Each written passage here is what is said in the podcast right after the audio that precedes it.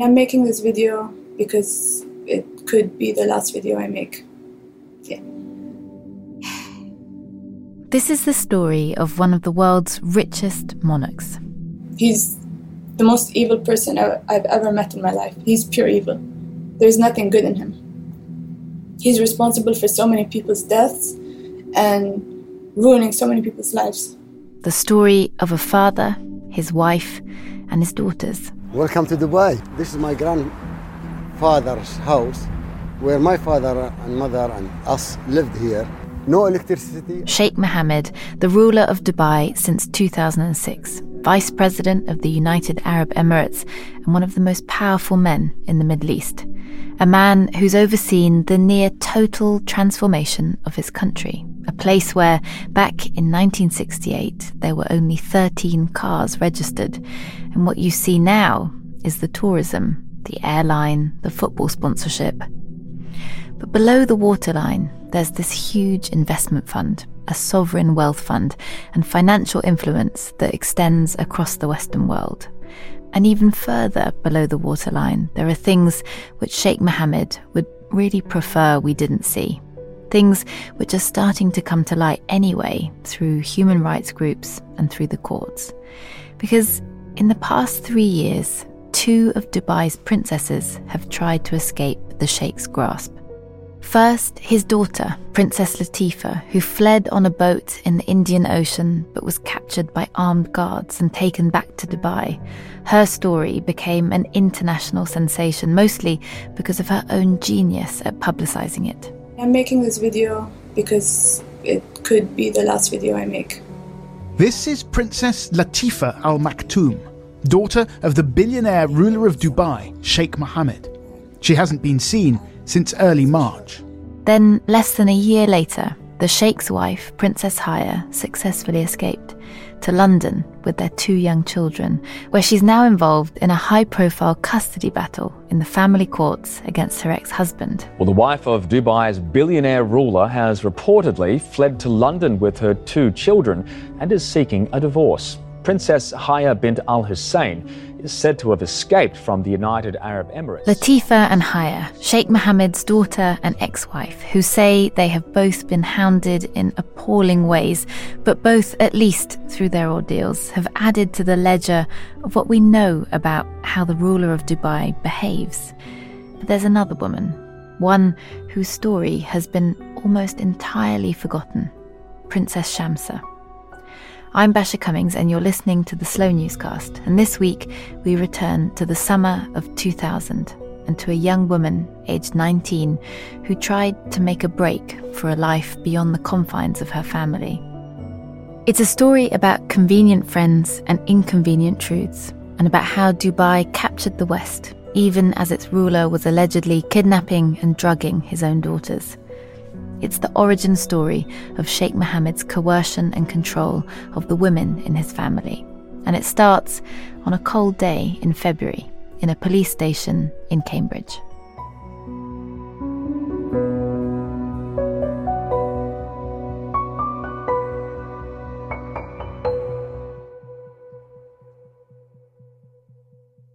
My name's David Beck. I'm a retired Detective Chief Inspector from Cambridgeshire Police in 2001, I was the officer in charge of Cambridge City CID. David Beck is a retired detective, living, as in all good detective shows, in a windswept town on the Yorkshire coast, Whitby. It's a quite a large hall. It's, it's a rowing club um, social function hall.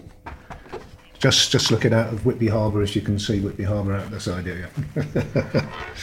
Back in 2000, 21 years ago now, David was working in Cambridge on the most complex cases murders, serious uh, assaults, serious robberies. And my other responsibility was in charge of the force uh, hostage and uh, kidnap negotiation unit. So, in in both those capacities, it was appropriate that that the allegation that was made should land on my desk. You can hear the papers in front of him rustle on the desk as he speaks. He's got his witness statement, and he describes how, on the 28th of February 2001, a letter appeared on his desk.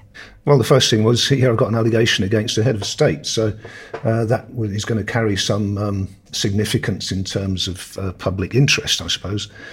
So my first action was to contact a force senior officer and to have a meeting with him and the force legal advisor to say, look, we've got this allegation. What do you want me to do with it? And he said, well, you've got an allegation, investigate it. So, so I started to do so. The letter made an astonishing claim. The, the allegation initially was that she had been kidnapped by a group of armed men from the streets of Cambridge, taken against her will to the family property in Newmarket, from where she was uh, sedated, placed on a helicopter, taken to the airfield near London, where the, the family has uh, some uh, aircraft, and from there flown out of the country to, at the time, I believed it was Deauville. It was the stuff of films, really. A princess kidnapped, drugged, bundled onto a private plane, and taken out of the country. A crime that, if true, was already six months old before the police were alerted to it. And so David, of course, began to investigate. First thing I did was to, was to get an officer to go to the, the hotel in question, which is where she had been booked in, the, the Royal Cambridge Hotel. And yes, it was confirmed she had been staying there. Uh, we got a statement from the, the hotel staff to say she'd been booked into to a room. We had, uh, I believe, either video or stills footage of her when she left the hotel signing out. Uh, and there was a male in the background uh, who I, I, I, couldn't identify. I believe that we also had shots of her outside the hotel being put into a car and, uh, and driven off. So that seemed to corroborate the first part of the, the allegation. The next thing I did was to contact air traffic control and say, look, did you have any flights from the air, airfield in near, well, near London to Newmarket on, the, on or about the day in question? And they said, yes, there was a short notice flight booked uh, from Gravesend and uh, and return, and another very short notice flight plan for a, a, a jet to leave uh, Gravesend to, I believe it was Deauville in France at the time. So there appeared at that point to be some justification that, that parts of the allegation were, were, were true. So, who was this young woman? Well, all I knew at the time was she was an 18 year old young girl who clearly enjoyed the, the freedom of living in this country and wanted more of it. Her name was Sheikha Shamsa bint Mohammed bin Rashid Al Maktoum, to give her her full title, the daughter of Sheikh Mohammed, who was then the Crown Prince of Dubai. His brother was Sheikh Maktoum, the ruler. And those who knew Shamsa described her as a headstrong young woman. Her riding instructor, a woman called Lucy Stevenson, said that she didn't like authority, that she was unruly and hated pomp, Lucy described this brilliant scene that during her riding lessons on Chobham Common in Surrey, where her family had a grand estate, Shamsa would get a kick out of speeding away as her bodyguard tried to keep up with her.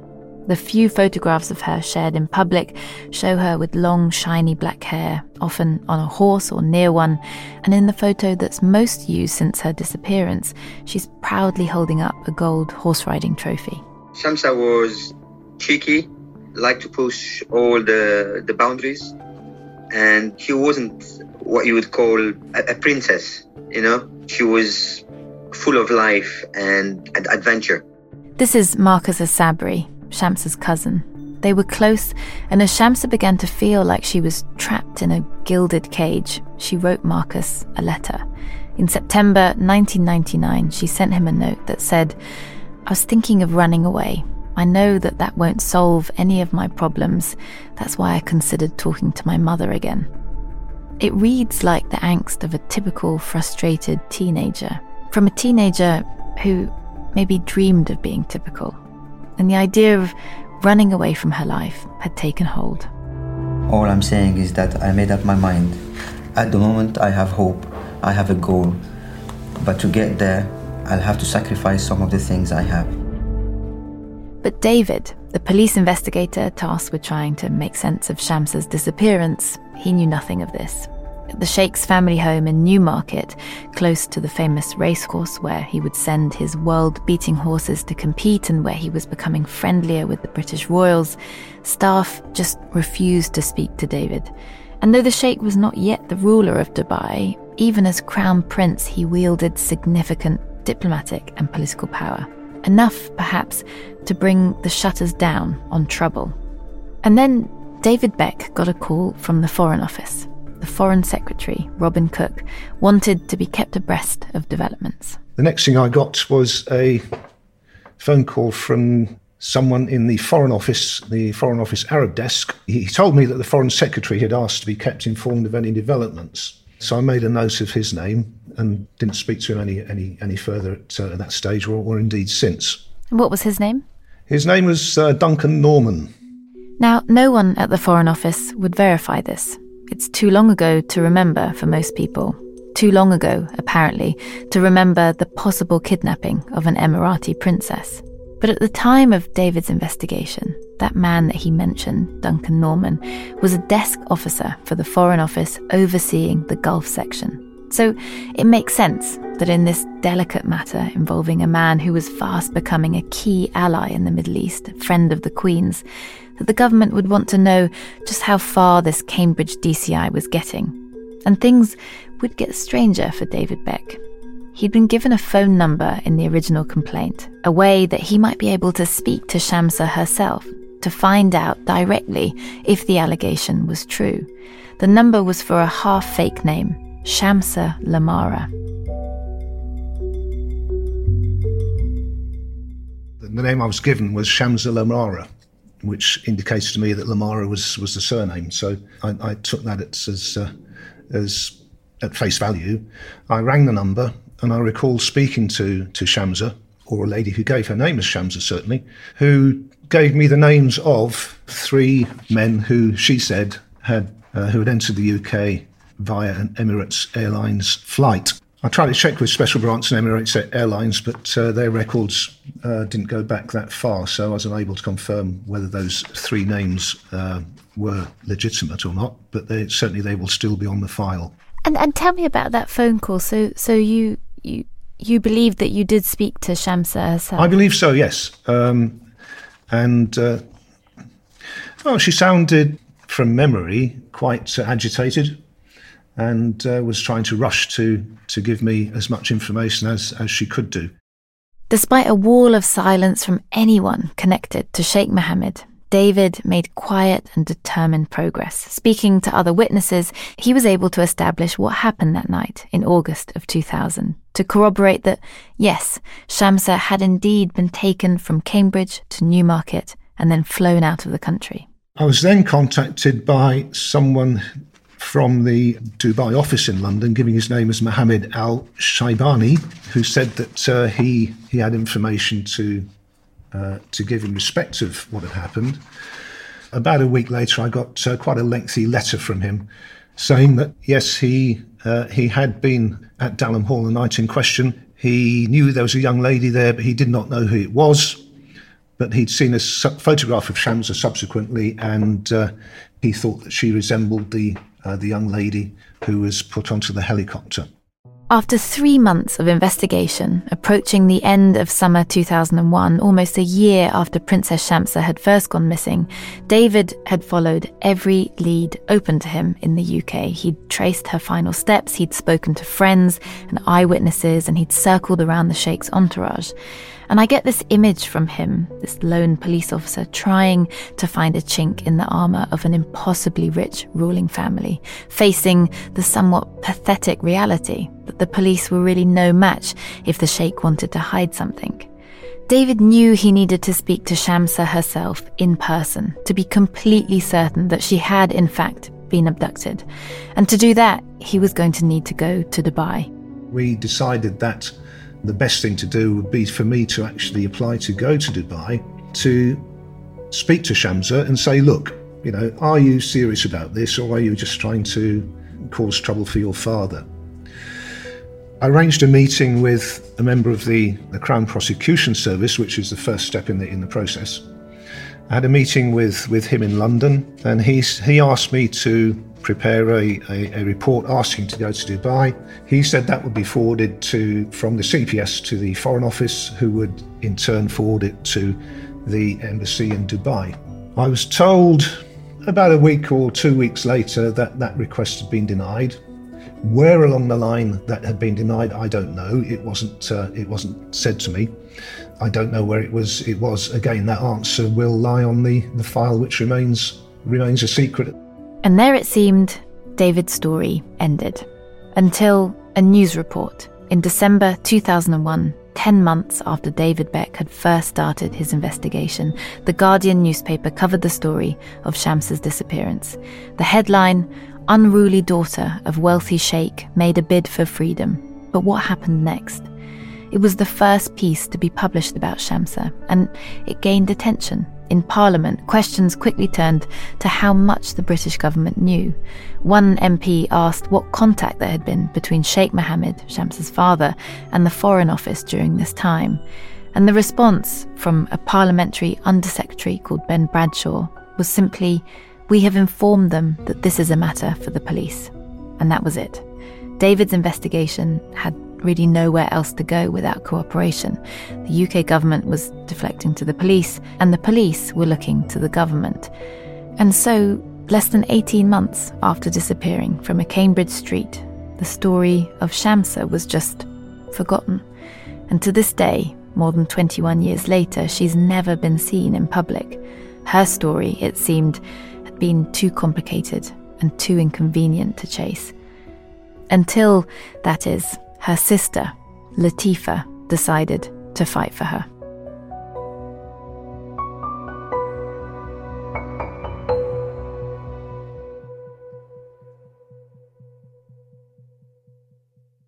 Uh, hello, my name is Latifa uh, Muhammad bin Rashid Said Al Maktoum. My birthday is December 5, 1985. Uh, my sister is Shams Al Maktoum. Uh, in 2000, she escaped uh, on holiday in the UK. She was uh, 18 and I was 14. And uh, after two months on the run, she was captured and brought back to Dubai. And she spent a total of eight years in prison. Um, this is Princess Latifa, Shamsa's younger sister, another unruly young woman. You might be more familiar with her story because she, too, tried to escape her life in Sheikh Mohammed's glittering prison. She was snatched from this yacht by Emirati special forces off the coast of India as she tried to make an extraordinary escape from her father and the city state he rules. All my father cares about is his reputation. Only this time, nearly 20 years after her sister, she had a new weapon on her side social media. They took me, my father's men took me, and his orders was uh, beat her until we, you kill her. And I was imprisoned and tortured repeatedly by his men. After one year and one month, I was allowed to leave and I went to the house, my, my mom's house. After she filmed this 39 minute video detailing everything that she claimed to have endured, Latifa tried to escape for a second time. She'd been planning it for years with the help of a French spy and a Finnish fitness instructor and her friend called Tiina Jauhiainen. The plan in the early hours of the 24th of February 2018 was to embark on a 26 mile journey by inflatable boat and by jet ski to a yacht in the Indian Ocean, and from there to fly from India to the US to claim asylum. But the yacht was intercepted by Indian special forces, and Latifa, Tiina, and the French spy were held at gunpoint. Latifa was dragged away, kicking and screaming. The video that she had prepared in case exactly this happened was then posted online and has now been viewed 5 million times on YouTube alone. And if you are watching this video, it's not such a good thing. Either I'm dead or I'm in a very, very, very bad situation. So, where do I begin? In 2000, my sister Shamsa, while she was on holiday in England, she was um, 18 years old, going on 19, she ran away. And um, in the two months that she was free, we were in contact, and I was still in Dubai with my mom and my other sister, whereas she had traveled with her stepmom. It was a really clever part of choreography in her escape attempt. A viral video in which she tore away at the stage managed story of the Sheikh's life. Because ever since Shamsa's disappearance, the Sheikh's success story had dominated. Billions poured in to transform Dubai into an aspirational hub of wealth and culture in the Middle East. And above it all, the Sheikh, now ruler after his brother's death, a man of vision, surrounded by a loving family, 30 children from six wives. On Instagram, these perfectly staged images, the kind that Instagram thrives on, presented this as a happy, wealthy, and open family. In 2017, the Sheikh even wrote a book about how to cultivate happiness and positivity.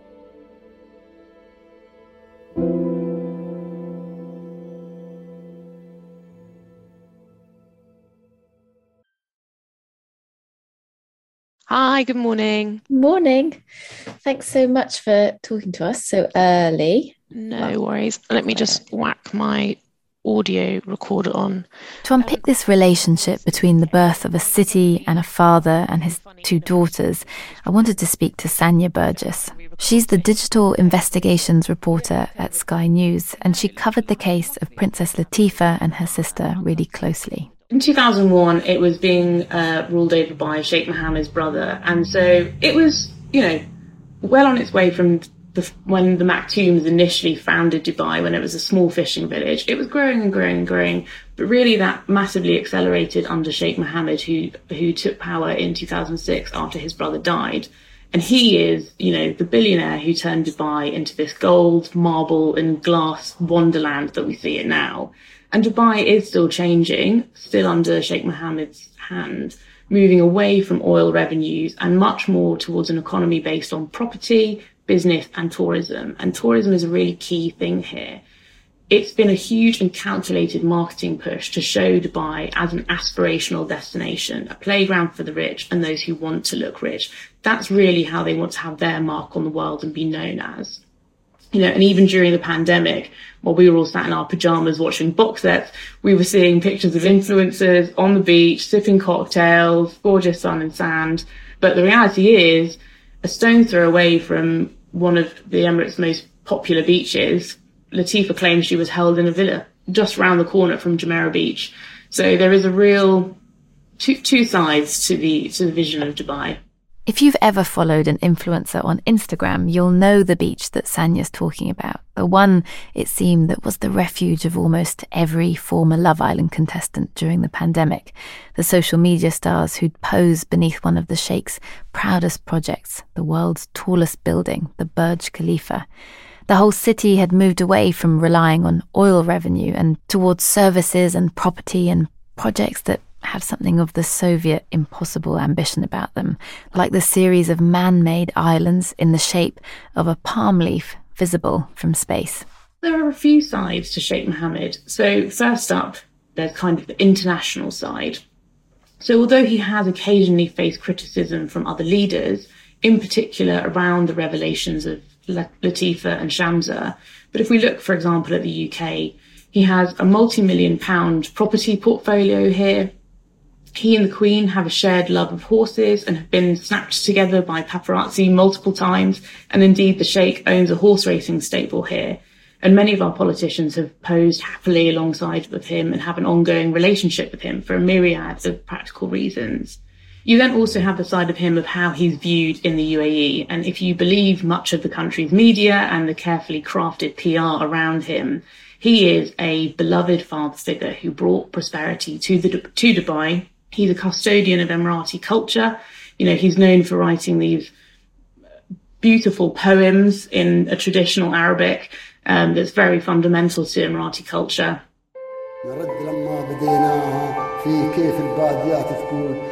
ولكن بالعزم والراي قاد الركب ربانه ومر الوقت يسر وعسر وزايد حالتين يهجون يغرق ربعه وناسه And there are lots of good reasons for the uh, uh, for why he's seen this way. In his heyday, he grew Dubai into this global city. He launched government owned projects like the Emirati Airlines. He pushed for the construction of the tallest building in the world, the Burj Khalifa. He did do a lot of good for, for the city. And indeed, if you follow him or any of his large family on social media, especially Instagram, they're very active on Instagram, which I always find a bit amusing. You'll see there are fan pages, they have millions of followers, they get tons of positive comments under photos. It's the sort of praise that a lot of world leaders, you know, would pay so much money to get. But although Shamsa had been largely forgotten, there was always a darkness stalking this carefully controlled success story. The Sheikh couldn't escape from the reality of how this city in the Persian Gulf could just spring up taller and faster and more futuristic than any other. Right now, I seriously wish the world would wake up and look beyond the glitter to the actual darkness which is there behind. I seriously don't think there is a lot of moral consciousness amongst the employers over here. And I would not say just one or two companies. Most of the companies have absolutely no regard for the human life or the human. Literally, almost just out of shot, Latifa was locked away, hidden in a villa right next to the thousands of tourists and businesses flocking to Dubai.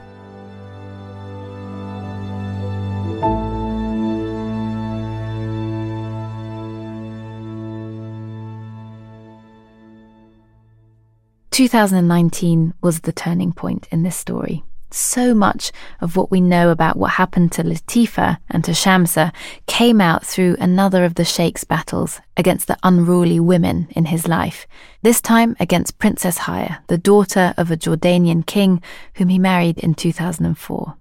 After she made the decision to flee to the UK, the Sheikh took action against her almost immediately, pursuing her through the UK courts. You know, earlier on we were talking about the different sides of Sheikh Mohammed, and there is a kind of third side, which is the not public side. Um, and this is the side of him that we've had glimpses of through the court case, through Latifa's videos, and the claims made by these family members. And that paints a picture of a controlling and powerful man who does not like people not behaving how he wants them to. So uh, when we talk about these unruly women, if we look at Princess Haya, who this this court case is what kind of blew this story open in many ways and was able to corroborate a lot of the claims that we were having, the Sheikh took her to court because she had fled away from Dubai after a number of months of tension, should we say, between the two of them. And even though he must have known that the, the British courts would be independent and he couldn't control that outcome, he still pursued her in those courts. And it had been quite a difficult case to sit through. You know, I, I attended much of it and you would see Haya there every single day. She never missed a single day, including when she was ill. And at times when you, you were hearing some of the testimony being heard, you could see the look on her face, how horrific that experience was for her personally. You know, and during that case, allegations were made against him of a campaign of threats and intimidation against Princess Haya, including allegedly arranging twice for a gun to be left on her pillow and for a helicopter to land on her front lawn, a man to get out and say, hello, I'm here to take you to prison.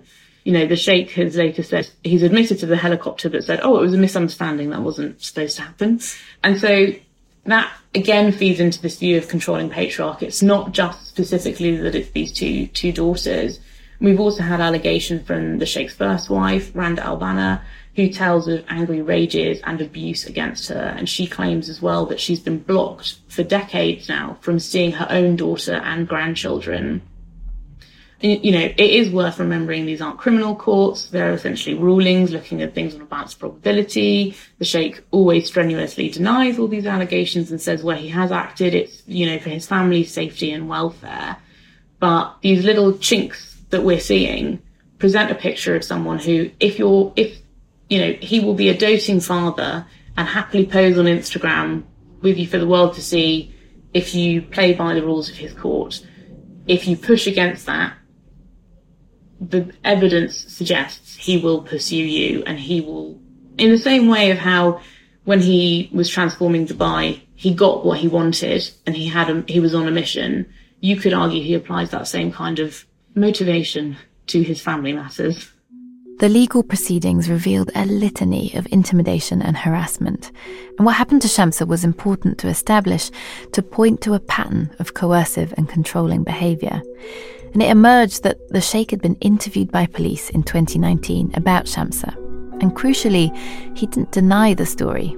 He said that she went missing because she felt constricted by the security arrangements around her, and that she was more vulnerable than other young women of her age because her status made her a kidnap risk. He said that together with her mother, they had jointly decided to organize a search for her. David Beck, the now retired police officer, was called as a witness in the proceedings, and so he requested access to the files on his own investigation that he had delivered to his senior officers in 2001. But the request was rejected. Well, it is my file, but then I suppose it's also the Cambridge Constabulary's uh, official record, and as a retired officer, I have no further conduct over it. But I, w- I was just very surprised that my, my own organisation was was appeared to be quite happy for me to go to court and give potentially misleading or uh, inaccurate evidence for the sake of whatever was on the file. And the only answer I got from them was that uh, they would rather I didn't comply with uh, with any interviews or whatever because there are, in inverted commas, significant sensitivities involved. Now, to me, significant sensitivities means that someone is potentially likely to be embarrassed if the truth was come out. Well, to me, getting embarrassed is is no reason for withholding the truth, and uh, I, I, was uh, I was quite disappointed by that because every police officer, without being corny, every police officer when they first join on the first day, they they swear an oath that they will do their duty without fear or favour, and certain senior officers, in my experience, need reminding of that from time to time. That's all I'd say on that. But the family court case was a tipping point, and thanks in part to a team of lawyers and activists working on highlighting Princess Latifa's imprisonment, things started to move. So, David, why don't you just start by introducing yourself, your name, uh, what you do, just so we've got that for the podcast? The man at the forefront of the campaign who has been in touch with Latifa directly is David Haigh. So, my name is David Haigh. I'm a human rights lawyer and I co founded the Free Princess Latifa campaign back in 2018. Much of the testimony that we have from Princess Latifa comes thanks to people like David. We, as, as, as listeners may know, we, we managed to smuggle in a phone to Latifa. So we're in touch with her for the best part of a year and a half. Um, and throughout that, we managed to obtain an awful lot of evidence of not just what had happened to Latifa, but also what had happened to Shamsa. And so perhaps it was inevitable that the force of the state would soon be trained on him too. He's the ruler of Dubai, but stands accused of breaking British law. The High Court ruling Sheikh Mohammed Al Maktoum ordered the phones of his ex wife and her lawyers to be hacked, their phones targeted by multi million pound spyware called Pegasus, a program manufactured by an Israeli company, the NSO Group, and sold exclusively to nation states. David Haigh's phone was hacked by the Sheikh's team. A piece of spyware called Pegasus, which infiltrates a phone without the victim ever knowing or clicking on anything, was discovered on his phone the same number that he'd used to speak to Latifa had been compromised. And Pegasus, it turned out, had also been used to monitor Princess Haya and her divorce lawyer, Fiona Shackleton, a Tory peer. But David Haigh was undeterred.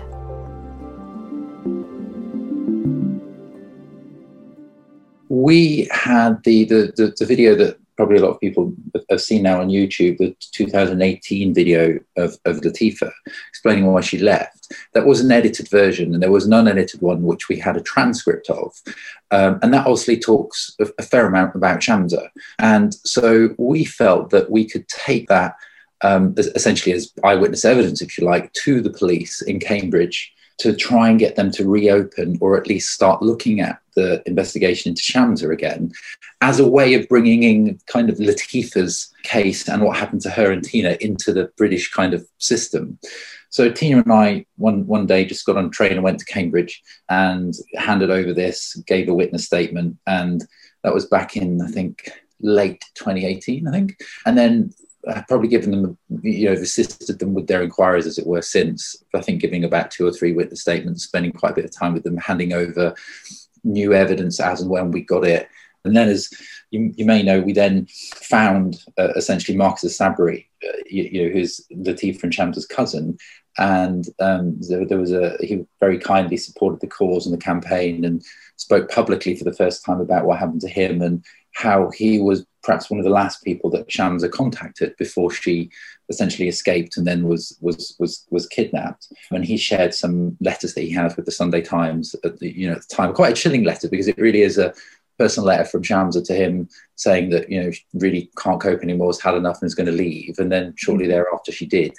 And so there's quite a lot of kind of involvement in relation to Shamsa um, throughout this. And then obviously, when the fact-finding judgment um, in the Princess Haya trial came out, which was 2019 now, that was obviously quite focused on Shamsa and findings, very damning findings against the, the Dubai ruler and, and those you know those who facilitated his his actions there. So that obviously is is is very very kind of pertinent as well.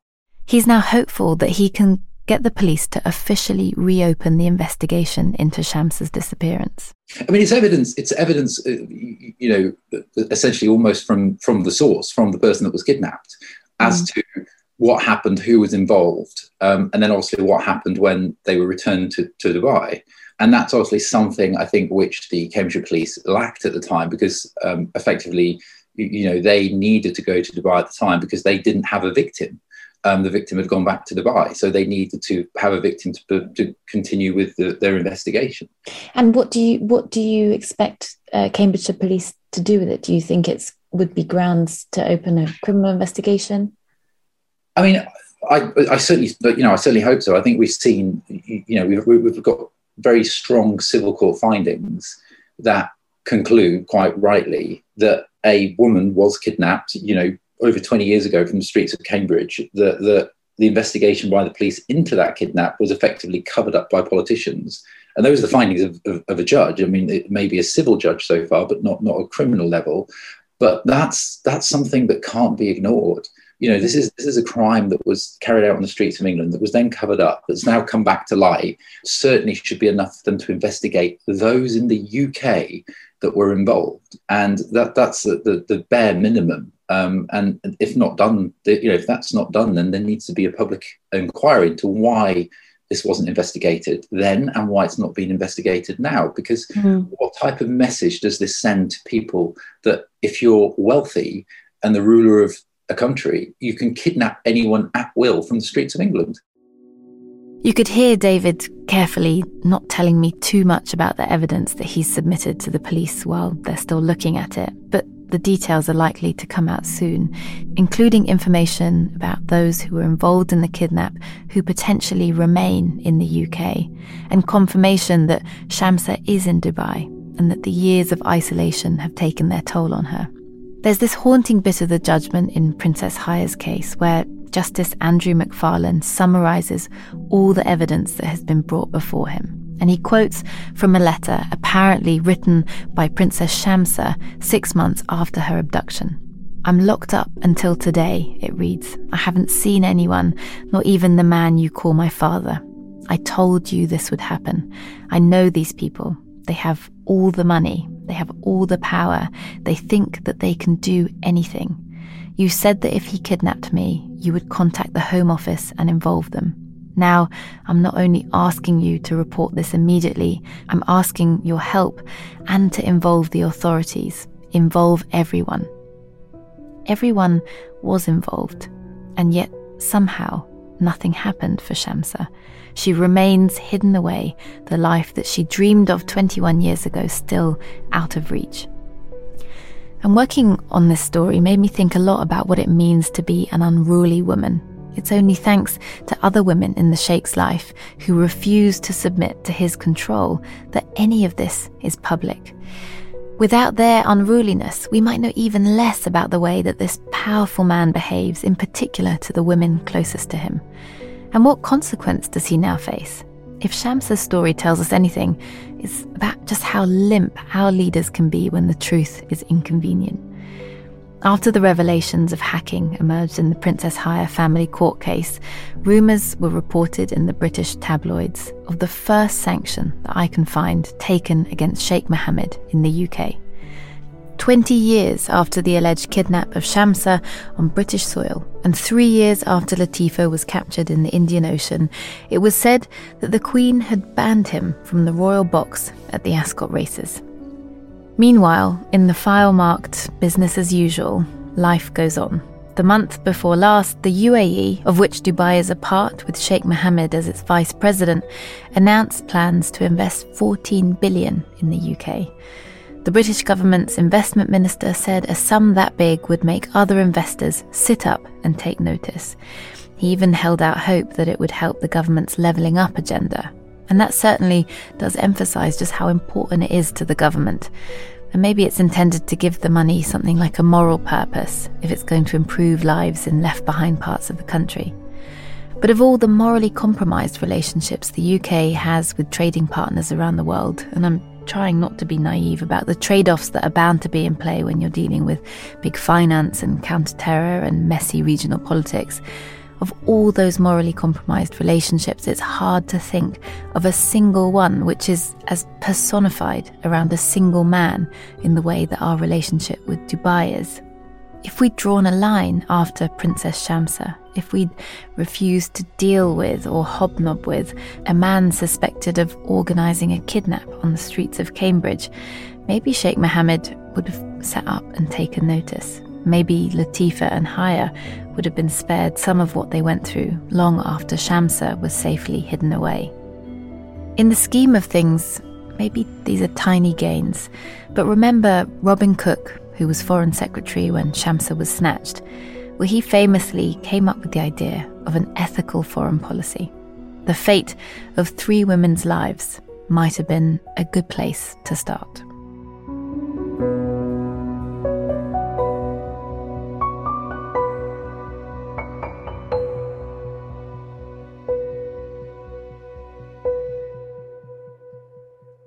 Thank you so much for listening. This episode was produced by Matt Russell with research by Nimo Omar.